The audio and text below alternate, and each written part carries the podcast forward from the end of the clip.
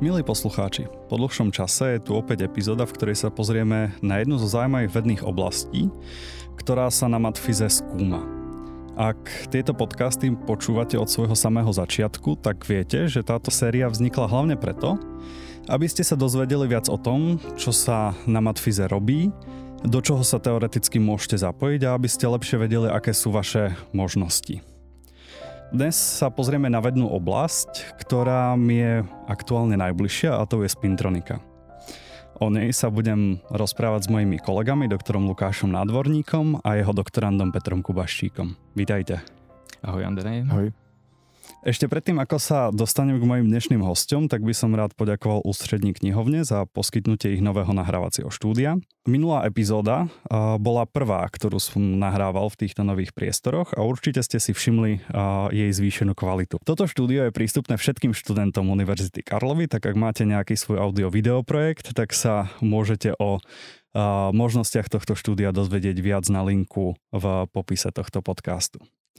No a keď už máme za sebou uh, túto reklamnú vsúku, tak sa dostanem k vám dvom. Ešte predtým, ako sa vôbec pozrieme na to, čo je tá spintronika a, a prečo má zmysel ju skúmať, tak uh, Lukáš, začnem tebou. A opýtal by som sa ťa, či si vždy chcel byť fyzikom, pretože za ten čas, čo sa tu rozprávam s ľuďmi, tak existujú vlastne také asi dve kategórie ľudí. Jedno sú rodení matfizáci a jedno sú uh, vlastne ľudia, ktorí k tomu prišli pre ich koníčky, záujmy a tak podobne. Bol si rodenným matfizákom? Tak rodinným matfizákem jsem nebyl a dokonce ani jsem vždycky nechtěl být fyzikem, ale myslím, že jsem vždycky tíhnul k vědě. Takže um, jako ta vědecká kariéra, to asi bylo něco, o čem jsem vlastně už jako dítě nějak jako tak fantazíroval. A keď vlastně si se dostal ku koncu svojej strednej školy, tak uh, už vtedy si bol rozhodnutý, alebo si ještě zvažoval možno něco jiné? No ono jako tam eh, těch impulzů bylo víc. Ehm, vlastně já bych řekl, že ten jeden z hlavních vlastně přišel docela brzo a myslím, že to byl Star Trek. Eh, ten science fiction seriál. Vlastně, když si člověk představí ten eh, tým lidí, kteří se snaží eh, společně proskoumávat vesmír, svět a snaží se tím poznáním zlepšovat um, jako lidstvo, tak eh, tohle je něco, co eh, by platilo na Matfis a univerzitu taky, když si člověk odmyslí to slovo loď. Takže eh, tohle to mě jako dítě nebo náctiletýho kluka hrozně fascinovalo a u toho to asi nějak naformovalo mé myšlení a u toho jsem už, už zůstal. No. S tým Star Trekom si mi trošku nabehol, ja si neodpustím jednu vsúku, že ak niekto chce začať Star Trekom a bojí sa toho si pustiť niečo zo 60 rokov, tak Strange New Worlds je úplne úžasná séria, ktorou začať.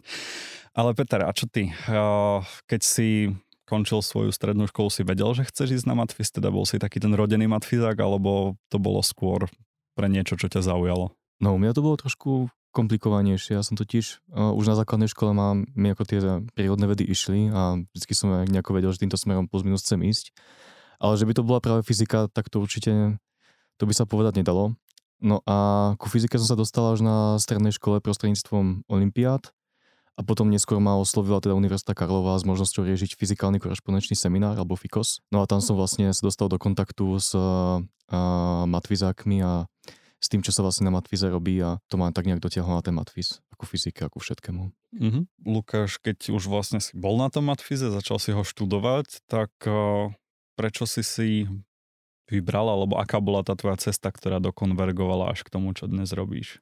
Tak asi jako e, v každé cestě bylo to spletitý a plný náhod. E, vlastně takový první krok, který mě nasměroval směrem eh, k nějaký vědě eh, od toho studia na Matfizu, tak eh, to bylo vlastně praktikum elektrický praktikum. Tam to jeden... je možno prvýkrát, že budeme počuť něco velmi pozitivného ano, praktiku. Ano, já opravdu tohle to byl jako moment, který mě zásadně nasměroval v kariéře. Um, jeden, jeden z profesorů mi řekl, jestli si nechci zkusit změřit prostě nějaký spektra. Mě to v tu chvíli přesně se spojilo se státerekovskou multispektrální analýzou, no tak jsem si říkal, to je super. A eh, no a tím to tak nějak začalo. Pak jsem odjel někam už během bakalářky vlastně někam do ciziny na nějaký malý projekt a tím, tím se to vlastně všechno, všechno jako nastartovalo. No.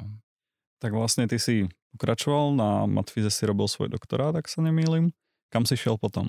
A kedy sa to, a kedy sa to vlastne už, či už v tom doktoráte, alebo až na tom postdoku, mm. kedy sa to vlastne dostalo k uh, tej spintronike alebo k tým terahercom, čo mm. robíš? Um, No, eh, já teď vlastně to, co dělám teď, je kombinace nějakých dvou oborů, který ještě donedávna spolu moc nekomunikovali. A to je terahertzová spektroskopie a spintronika. A tu spintroniku jsem dělal už vlastně eh, na doktorátu. Vlastně celý doktorát byl o spintronických jevech a obecně spintronice, eh, kterou jsem nejdřív studoval pomocí elektrických metod, takže prostě voltmetra, ampermetra. Sofistikovanější a eh, potom jsem přešel mm, ke světlu a optickým metodám, no a na tom jsem ten doktorát skončil. A pak jsem eh, jako přemýšlel, jak dál to nakombinovat. A ono vlastně člověk na konci toho PhD stojí vždycky před takovou otázkou, takovým dilematem, jestli chce to svoje téma jako částečně opustit a vložit do toho svého portfolia nějaký nový vědní obor, a nebo jestli se chce věnovat tomu svým oboru, ale vložit do toho nějakou novou techniku. Tak eh, já jsem vlastně eh, se rozhodl pro tu druhou variantu, zůstal jsem ve spintronice, ale vložil jsem eh, terahertzovou spektroskopii jako nějaký nový způsob, jak tu spintroniku zkoumat. A tohle to jsem dělal, nebo všechno jsem se naučil vlastně v Berlíně na Svobodné univerzitě a Max Planck institutu u Tobiase Kamfráta.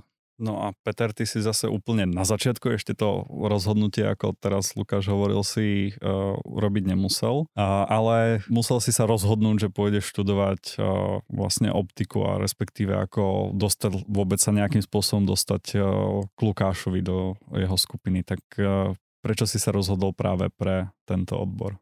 Mňa vždy fascinovali lasery a ako to vlastne funguje a prečo to vlastne generuje intenzívne svetlo a prečo je to také zaujímavé. No a už vlastne počas bakalárskej práce, potom do toho samozrejme prišla spintronika, ako a, tá možnosť mať nejaké, nejak, nejaký, a, nejaké aplikované výsledky. No a, a počas svojej bakalárskej práce sme študovali, som, som sa vlastne zaoberal štúdiom antiferomagnetov pomocou ale kvadratické magnetooptiky. A jedna z metód, ktorá sa ako a, ďalšia, ktorá sa využíva na štúdium antiferomagnetov je práve časovo rozličená terahertzová spektroskopia. Takže tak som sa vlastne dostal k Lukášovi, pretože Lukáš tedy zakladal svoju, labor, svoju laborku a hľadal diplomantov.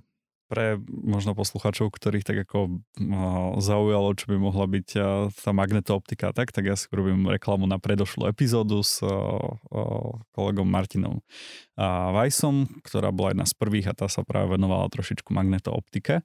Ale teda nazad k vám dvom. Už niekoľkokrát ste tu povedali terahercová spektroskopia, spintronika, ale myslím si, že väčšina poslucháčov vlastne to počula a povedala si, hm, a teraz čo to vlastne mm. je. Tak uh, ja začnem asi od uh, takej prvej otázky úplne základnej. Čo je to tá spintronika a v čom sa líši možno a v čom je nová, iná oproti tomu, čo bežne používame dnes? Ona vlastně ta spintonika už to má částečně zakódovaný ve svém názvu, eh, protože je to spinová elektronika. Je to kombinace těchto dvou slov. A je to jako fundamentální e, fyzikální obor, který se snaží e, do standardních elektronických postupů vložit nový stupeň volnosti a to je spin. A v podstatě cokoliv si posluchači dokážou představit, že by se s tím spinem, s tím magnetickým eh, momentem částic dalo dělat, tak to spintonika zkouší. To znamená, zkouší eh, tyhle ty spiny používat na to, aby se ukládala informace, ehm, zkouší postupy, jak eh, s tím spinem efektivně manipulovat, jak ho přetáčet, jak ho prostě, jak, jak měnit počet spinů a spinově eh, srovnaných částic v nějakém systému a jak tohle to využívat na zpracovávání informace na vlastně nějaký logický operace, jako máme nějaký spintronický tranzistor, ten se chová podobně jako klasický tranzistor, ale um, díky tomu, že je v tom obsažený ten magnetismus, ten, eh, ten, ten spin, tak to má mnoho výhod, potenciálně mnoho výhod oproti klasickým elektronickým postupům. A čo jsou například ty výhody, lebo jako mm-hmm. potenciálně, na čo by se to potom dalo použít?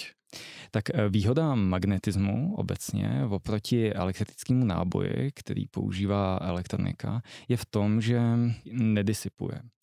Eh, to znamená, nestrácí se samovolně. Eh, když si představíme třeba kondenzátor, což je víceméně ehm, technologie, která je za fleškama. Jo, když vkládáme data do flešky, tak je to vlastně takový sofistikovaný kondenzátor um, a nějakým nábojem ho nabijeme a on nějakou dobu zůstane nabitý. Ale to si až všichni pamatujeme ze střední školy, že vlastně ten kondenzátor uh, kvůli tomu, že nic není dokonalý, tak on se vybije. No a na to, aby fungoval, aby zůstával nabitý, tak ho musíme udržovat v nějakém elektrickém poli a to spotřebovává energie, protože ta energie disipuje, tak my ji musíme dodávat. No ale ten magnetismus funguje trochu jinak, ten eh, prostě ve chvíli, kdy to známe, že jo, když máme magnet, tak ten magnet zůstane magnetem, pokud nebudeme dělat nějaký extrémní věci kolem něj, vlastně jako třeba celou existenci eh, vesmíru. Takže hmm. jednou vytvoříte magnet a on zůstane magnetem už na pořád. Takže eh, když používáme třeba hard disk v počítačích, ten klasický hard disk, tak tam se ukládá informace pomocí magnetismu a výhoda je ta, že ten hard disk pak můžete vyndat z počítače a nechat ho někde ve skříně prostě 150-500 let a pokud ten hard disk je vyrobený dobře, tak by tam ta informace měla zůstat bez toho, abyste to napájeli.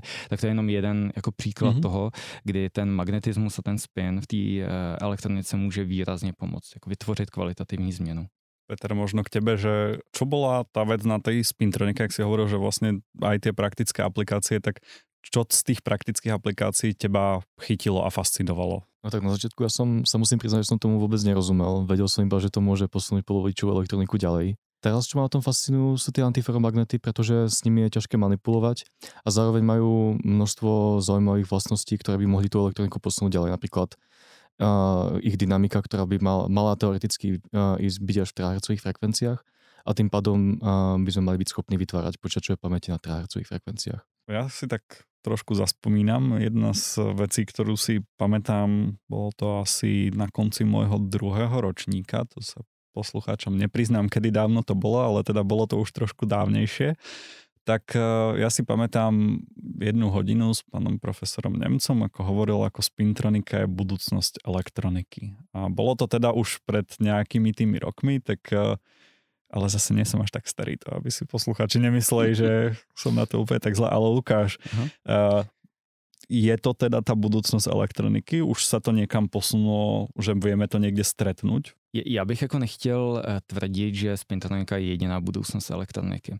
V elektronice je spousta nových konceptů, ty jsou úplně fascinující, máme eh, různý počítačový paměti založený na naprosto revolučních postupech v té v elektronice.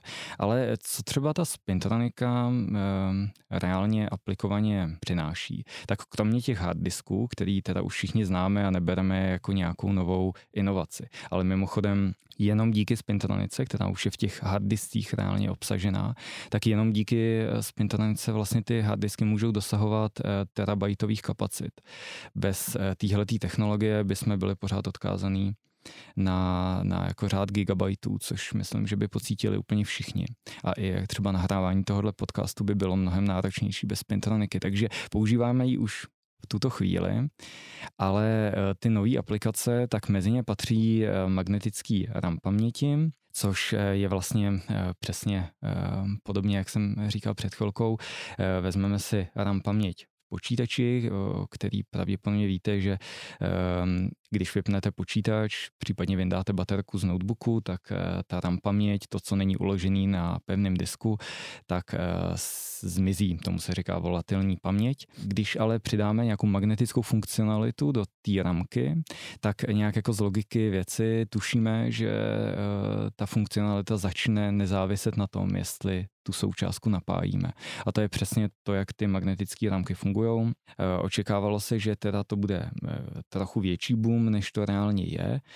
Um, pořád se to potýká s nějakými problémy, to nejsou kapacita, kapacita už je v podstatě srovnatelná, ale e, zatím je to pořád relativně okrajový a uvidíme, co přinesou další roky. Minimálně jedna věc, co mě potěšila teď nedávno, vystartovala um, první družice směrem uh, k měsícům Jupitera a uh, ta už obsahuje MRAMky takže jako ty aplikace existují a pak jsou nějaké exotičtější věci, které teď možná jako ty, ty mají dál do té aplikace. Tak možno ako keď už sa to používa aspoň v nejakom výskume, tak časom sa to dostane práve aj k tým bežným užívateľom. No a druhá vec, ktorú ste spomínali, a dosť niekoľkokrát toto padlo, je tá terahercová spektroskopia. Tak ešte Lukáš, keď môžeš na začiatku len uviesť posluchaču toho, čo si pod tým vôbec predstaviť, lebo mm-hmm keď už niektorí z nich ako na tom matfize študujú, tak slovo spektroskopia pravdepodobne niekde možno už aj počuli, možno niektorí nie. Ale prečo teraherce? Čo sú to tie teraherce? Ty teraherci to je v podstatě uh, obor uh, v elektromagnetickém spektru. Takže tím se označuje, uh, označují frekvence, které jsou z jedné strany v tom elektromagnetickém spektru ohraničené um, vysokofrekvenčními mikrovlnnými metodami a součástkami. Um, možná, že posluchači už zachytili třeba uh, pojem um, FMR, což je eh, ferromagnetická eh, rezonance. Eh, to je takový experiment, kde se ještě pořád používají elektronické přístupy, to znamená, že máme nějaký kabel a ten kabel už musí být sofistikovaný, protože na téhle frekvenci už to elektromagnetický, to elektromagnetický pole už se to trošku začíná chovat jako, jako záření, jako světlo. A možná aká mm-hmm. frekvencia to je? Protože někteří posluchači, keď jako majú počítače a tak, tak si vedia představit asi, jaká frekvencia to může být. Přesně, jako ten počítač je dobrá, eh, dobrá ukázka, protože ty frekvence, které v počítači reálně máme, víme, že procesory fungují na eh, gigahertzové frekvenci a tohle to je tak jako přibližně jednotky nebo desítky gigahertz, to je takový jako okraj, kam ta elektronika dokáže zajít. Eh, no a jak Petr už jako zmiňoval, když by se nám podařilo udělat počítače, který by se dostali za tuhletu eh, gigahertzovou frekvenci někam výš, do teda té předpony Tera, tak eh, to by mohlo znamenat velkou revoluci. No a když máme teda spintroniku a máme ta, ta, a chceme jít posunout do těch terahertzových frekvencí, tak hledáme teda postupy, nějaký, nějaký techniky, které do těch terahertzových oblastí se dokážou dostat. A to je, to je um, oblast elektromagnetického záření, která teda začíná přibližně na desetině terahertzů. Eh, ve vlnových délkách jsou to, řekněme, je to nějaký milimetr vlnové délky. Postupuje a je to a v energiích je to třeba mm, jako polovina milielektronvoltu. Jo. To si nemyslím, že jako si to po, mm-hmm. už ty elektronvolty si milielektronvolty si posluchači asi nepredstavia, ale, ale to, že sú to milimetre, to mm-hmm. je také ako celkom zrozumitelné, mm-hmm. by som povedal. No a e, z druhé strany je tenhle ten frekvenční obor e, ohraničený optikou nebo fotonikou, tak e, tam asi všichni známe viditelné záření a známe infračervené záření a to infračervené záření se ještě skládá z nějakých jako podčástí a máme far infrared, vzdálený infračervený světlo a to ještě pořád nazýváme optikou a to je ten druhý okraj eh, tohohle toho intervalu a ten, eh, tam ty eh, vlnové délky jsou, dejme tomu, mm, v nějakých desítkách, větších desítkách mikrometrů možná.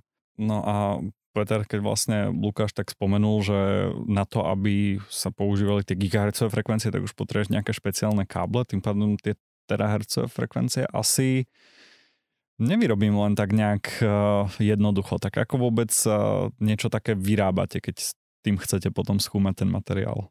No práve na toto existuje viacero spôsobov. A väčšinou sú to nejaké, a, ako tie zdroje, ktoré používame my, tak sú založené väčšinou na nejakých de facto nelineárnych javoch. To, čo my používame, je tzv. spintronický emitor, zase, zase spintronika. A je to založené na tom, že využívame zmagnetovaný ferromagnet, na ktorý necháme dopadnúť intenzívny laserový puls a ten uh, vytvorí tok uh, spinov polarizovaných elektronov, to znamená elektronov, ktoré majú magnetický moment orientovaný jedným smerom a ten je potom v ďalšej uh, nemagnetickej vrstve v dôsledku spinového halového javu odklonený a to vlastne vytvorí keby ultrarýchly hercov dipol a tým vlastne generujeme trahercové žiarenie. Tak a hodil si do toho několik pojmov, které celou věc asi trošku zkomplikovali. A? Já, já bych to možná jenom doplnil a možná to trochu ještě jako přiblížil, že vlastně když chceme vytvořit e, nějaký terahertzový záření nebo terahertzový e, puls, tak eh, potřebujeme úplně stejně jako u jakýhokoliv jiného elektromagnetického záření, tak potřebujeme nějakou anténu. Rádiový záření se vytváří pomocí antény a kdo už jako prošel eh, základním kurzem optiky, tak ví, že i optické frekvence se vytváří pomocí nějaký speciální antény, což je nějaká polarizace třeba molekul nebo atomu. A u toho terahertzového záření to funguje úplně stejně, my potřebujeme nějakou anténu. A e, ty antény buď existují vyloženě malé součástky, ty jsou opravdu vypadají jako malé antény, no a nebo používáme nějaký, um, nějaký právě nabíjení nebo polarizaci nějakých atomů a molekul v nějakých, v nějakých látkách. A to jsou ty nelinární jevy, který Petr zmiňoval.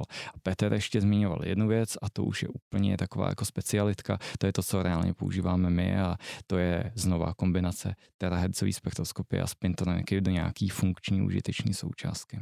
Petr, vrátím se k tebe, tak keď už máte vyrobenú tú terahercovú vlnu, to žiarenie, tak na čo sa ním pozeráte? Akú vlastnosť toho materiálu alebo čo ním skúmate, čo sa snažíte zistiť? Ako už Lukáš povedal, jedná sa o žiarenie, ktoré má veľmi malú energiu. To znamená, že vlastne aj ten transport elektrónov v pevných látkach je hodne podobný tomu, keď pripojíme napätie.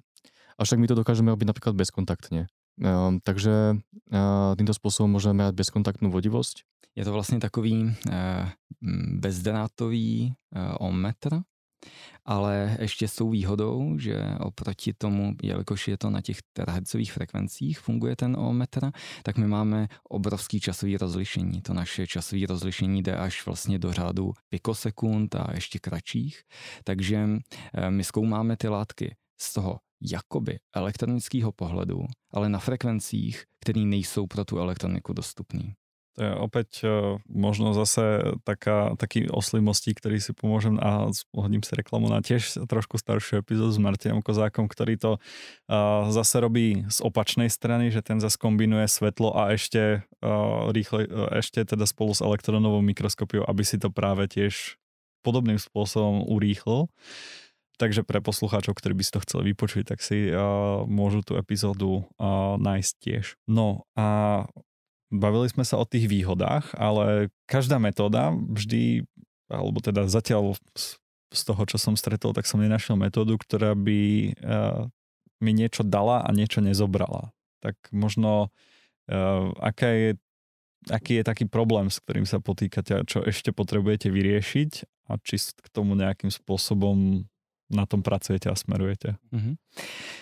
No je to challenging, no. Ehm, je to ehm, nová metoda, relativně nová, která začala se rozvíjet vlastně pořádně v 90. letech. Na rozdíl od elektroniky je to tedy něco, co ještě lidstvo nemá úplně v malíčku.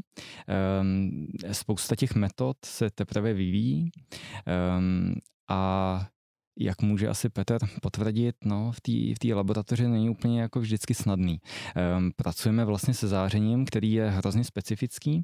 Na jednu stranu se chová jako optika, jako optický laserový světlo, to znamená, potřebujeme zrcadla, čočky a, a propustní materiály, eh, aby jsme mohli eh, to záření transportovat, takže se chová jako neviditelný světlo. Na druhou stranu se k němu nemůžeme chovat úplně jako ke světlu. Nemáme nějaký jednoduchý detektor, kterým bychom to světlo mohli, tak jako máte na mobilu prostě eh, křemík, který vám detekuje optický záření, tak tady neexistuje, nebo je to extrémně složitý detekovat takovýmhle způsobem tyhle ty maličké energie těch fotonů na těch terahertzových frekvencích. Takže eh, třeba ta detekce toho záření je taková mm, komplikovanější a využívá zase nějaký další optický záření, nějak mixujeme tyhle ty frekvence dohromady a díváme se na nějaký rozdílový signály a polarizačně závislý signály. A takže třeba ta detekce je taková komplikovaná. Takže myslím, že většina času, kterou Petr musí investovat do toho, aby mu ten jeho setup dobře fungoval, tak souvisí s tím, s tou detekcí. Vytvořit to terahertzový záření není takový problém. Problém je ho věrohodně změřit. Já bych možno ještě doplnil, čo sa týka takých tých challengeov, ktoré nás v laboratóriu očakávajú, tak samozrejme by sme chceli rozšíriť ten náš spektrálny obor, chceli by sme sa posunúť do vysokých terahertzových frekvencií. Ďalej je problém to, to terahertzové žiarenie aj nejakým spôsobom šíriť. Takže zase musíme hľadať nejaké iné aktívne prostredie, ako je vzduch. Najnovšie sme začali používať suchý vzduch. No a, a potom samozrejme intenzívnejšie elektrické polia a tak ďalej a tak ďalej. No a ešte, keď už sme pri tom, aké máš vízy v tej laborke a čo tam vlastne uh, robíš, tak aký je taký ten tvoj bežný život uh, alebo bežný deň, ako to vôbec uh, prebieha v takej, uh, už sme nakúsli to, že teda máte tam tie lasery tak v optickej laborke. Pretože predpokladám, že Lukáš tam už netrávi tak veľa času ako ty. Tak uh, každé ráno prídem, zapnem laser a kým sa ten laser dostane do nejakého uh, stavu, kedy ho môžem začať používať, tak si urobím kavu. No a potom samozrejme musím skontrolovať, či je výstupný výkon sedí, či sa náhodou s tým laserom niečo nestalo začnem uh, justovať setup, kontrolujem, či teda uh, mi sedia parametre terahertzovej vlny a keď som si uh, istý, že ten setup je v, ta, v takom stave, aby som ho mohol začať používať, závisí to od, od experimentu, ktorý chcem robiť, ale uh, zase uh, musím vzorku vložiť do správneho miesta v setupe a potom začínám vlastně prvé merania a sbírat prvé data. Pokud si dobře pamatuju, tak i šum je něco, co řešíš hodně. Ano, ano, to je väčšinou tá príprava trvá tak prvé dve hodiny každý deň. Takže môže to slúžiť ako pre nejak tých e, študentov, že teda áno, povedali sme veľa dôvodov, prečo je to zaujímavé, ale stále ako sú tam nejaké tie problémy, s ktorými sa potýkate, takže môže to byť aj výzva pre nich, keď by to niekto chcel raz skúsiť. E, přesně tak. Ty krásné věci v té fyzice nepřicházejí sami a člověk musí, musí prostě něco vydržet, aby se k ním dostal. No a Peter, ešte keď už som spomínal tých študentov, tak vlastne ty ako študent ešte stále vieš tak možno povedať, ako to u vás vyzerá vlastne zo stránky študentov. Máte teraz ako tých študentov veľa, aká je tam atmosféra možno v tej laborke a dajme tomu, že Lukáš teraz chvíľu nebude počúvať, aby ako uh, nejakým spôsobom do toho nezasahoval, tak ako to tam vnímaš ty? tak uh, tá situácia sa hodne zmenila voči tomu, keď som v, tej laboratóri, v tom laboratóriu začal pracovať ja. Vtedy som tam bol vlastne jeden diplomant a uh, Jirka Jechumtal bol bakalár. No a odtedy by som povedal, že náš kolektív sa hodne rozrastol. Vlastne si pamätám, že som začal viesť svojho prvého študenta na študentskom projekte de facto posledný rok na magisterskom štúdiu. No a v aktuálnej dobe v našom laboratóriu pracuje ak dobre počítam, asi 7 študentov aj so mnou, plus jeden ďalší pracovník na postdoktorskej stáži, takže nás tam je dohromady 8. No a ono sa to zdá, že 8 ľudí je ako na takú malú laborku hodne, ale v skutočnosti to, to, tak, to tak ako nie je. Tam tej práce, ktorá je spojená aj s tými nevede, nevedeckými činnosťami je hodne. Ako čas máme veľmi veľa technických projektov, takže určite a v našom laboratóriu veľa študentov nájde, nájde mnoho veľmi zaujímavých víziev. Takže možno keby nejakí študenti uvažovali a ich to zaujalo, tak vlastne si vás dvoch môžu nájsť a teoreticky sa vám ozvať. Určite, to budeme rádi. Tak uh, ja vám veľmi ďakujem za to, že sme sa mohli dnes takto o tom rozprávať a viem, že dalo by sa o tom hovoriť ešte niekoľko hodín, ako možno len o tom, kde sa to dá aplikovať, možno o tých výzvach, ktorým čelíte, ale naozaj v tejto sérii sa pohybujeme tak trošku len po povrchu. Pre tých, ktorí, pre tých, ktorých to zaujíma, tak naozaj môžu sa s vami spojiť. Myslím si, že môžu vás aj navštíviť. Eh, určitě, kdyby někoho eh, zajímalo tohle speciální, tahle ta speciální část spektroskopie, anebo ta spintronika obecně, ultra rychlá spintronika, tak u nás jsou dveře otevřený a rádi přivítáme buď jenom návštěvníky, ale nebo případně i, i posily v týmu. Tak teda vám ďakujem za to, že som sa s vami mohol rozprávať, takže len aby som to zopakoval, tak dneska som sa teda rozprával s Lukášom Nádvorníkom a Petrem Kubaščíkom. Ďakujem. Díky za poslouchání.